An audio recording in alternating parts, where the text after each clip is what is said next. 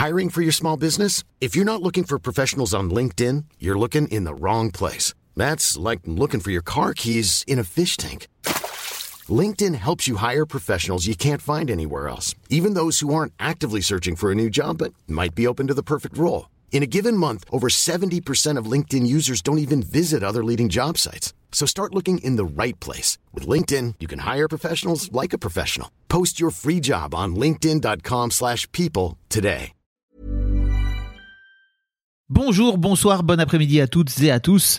Petite nouveauté dans le podcast cette saison, je vais vous proposer chaque veille d'épisode un petit extrait qui, j'espère, vous donnera envie d'écouter l'épisode complet le lendemain. Et donc voilà, je vous laisse avec l'extrait du jour et je vous dis à demain pour l'épisode complet avec l'invité du jour. C'est d'ailleurs un peu tout le fil de, de ton discours, j'ai l'impression, c'est euh, en fait à un moment donné, il faut faire confiance à son intuition. Mm. Et euh, en vrai, les gars, les meufs, euh, on est des mammifères et en fait, on sait quand même vachement ce qui va se passer pour nous à ce moment-là, quoi. J'aimerais bien savoir, en fait, ça te vient directement de tout, tout ce que tu as appris là, ça vient directement de ton expérience personnelle de ta première grossesse? Ou alors c'est c'est quelque chose que tu as appris après coup? Non, ça vient pas directement. En fait, euh, ce qui s'est passé, c'est que je suis arrivée au Pays Basque euh, pour euh, rejoindre euh, donc cette personne et je connaissais Déjà, il a le bon goût de vivre au Pays Basque, si je puis me Ouais. permettre. Rien que ça, ça lui donne des points en plus. Ouais, c'est 75% de, du fait que je sois tombée amoureuse de lui. Non, il aurait habité ailleurs, je, je- j'aurais renoncé. Non. Euh, en fait, j'a- j'arrive et je connais personne, quoi. Donc, euh, j'ai dans mon entourage très peu de gens qui ont déjà des enfants. Moi, euh, c'était comme ça. Je- J'ai pas d'amis proches qui avaient, qui avaient déjà des enfants. Et euh, quand j'arrive au Pays Basque, je rencontre un couple qui vient d'avoir un bébé et euh, qui me raconte euh, la naissance. Et moi, j'avais la naissance de leur enfant. Et moi, j'avais une idée très euh, stéréotypée de ce que c'était qu'un accouchement parce que j'avais vu dans la culture populaire, quoi, les séries, les films Ouais. et tout. Donc pour moi, un accouchement, c'était euh, on perd les os, euh, on, se met à respirer comme un petit chien, c'est la panique. euh, on se retrouve avec euh, dans un bloc opératoire, et, etc. Avec beaucoup de lumière et tout ça. Et eux, ils me racontent un truc complètement différent. Un truc lent, doux, dans une lumière tamisée, où ils sont tout seuls. Et ils me racontent ça. j'y crois pas, quoi. Je trouve ça hyper bizarre. Et en même temps, ça m'intrigue tellement que je prends, je prends contact avec leur, sage- leur, sage-femme, en fait. Qui est une sage-femme qui fait ce qu'on appelle un accompagnement global. C'est-à-dire qu'elle fait tout le suivi de la grossesse et ensuite elle se déplace le jour de l'accouchement. Et euh, ça paraît euh, pas grand-chose, mais en fait, c'est énorme Bah oui. pour la mise en confiance et euh, le fait qu'on se connaisse, etc. Tu lui as dédicacé tes, tes bouquins d'ailleurs. Ouais. Mm.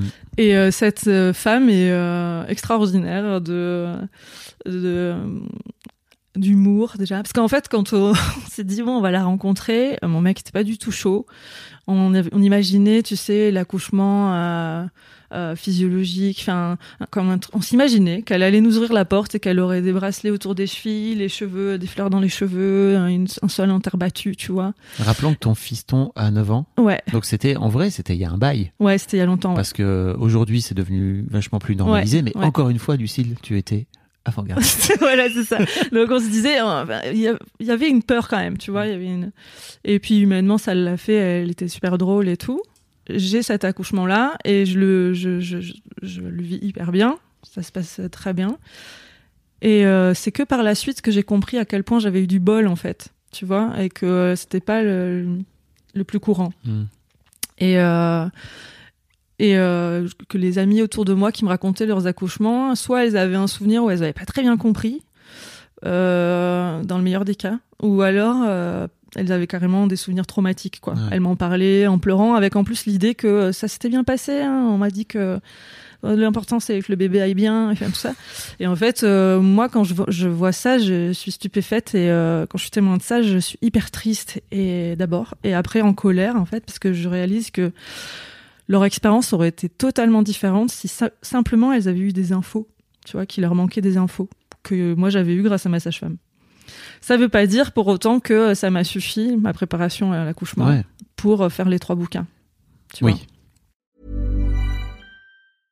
Imagine the softest sheets you've ever felt. Now imagine them getting even softer over time. That's what you'll feel with Bowl and Branch's organic cotton sheets. In a recent customer survey, 96% replied that Bowl and Branch sheets get softer with every wash. Start getting your best night's sleep in these sheets that get softer and softer for years to come. Try their sheets with a 30-night guarantee. Plus, get 15% off your first order at bowlandbranch.com. Code BUTTERY. Exclusions apply. See site for details.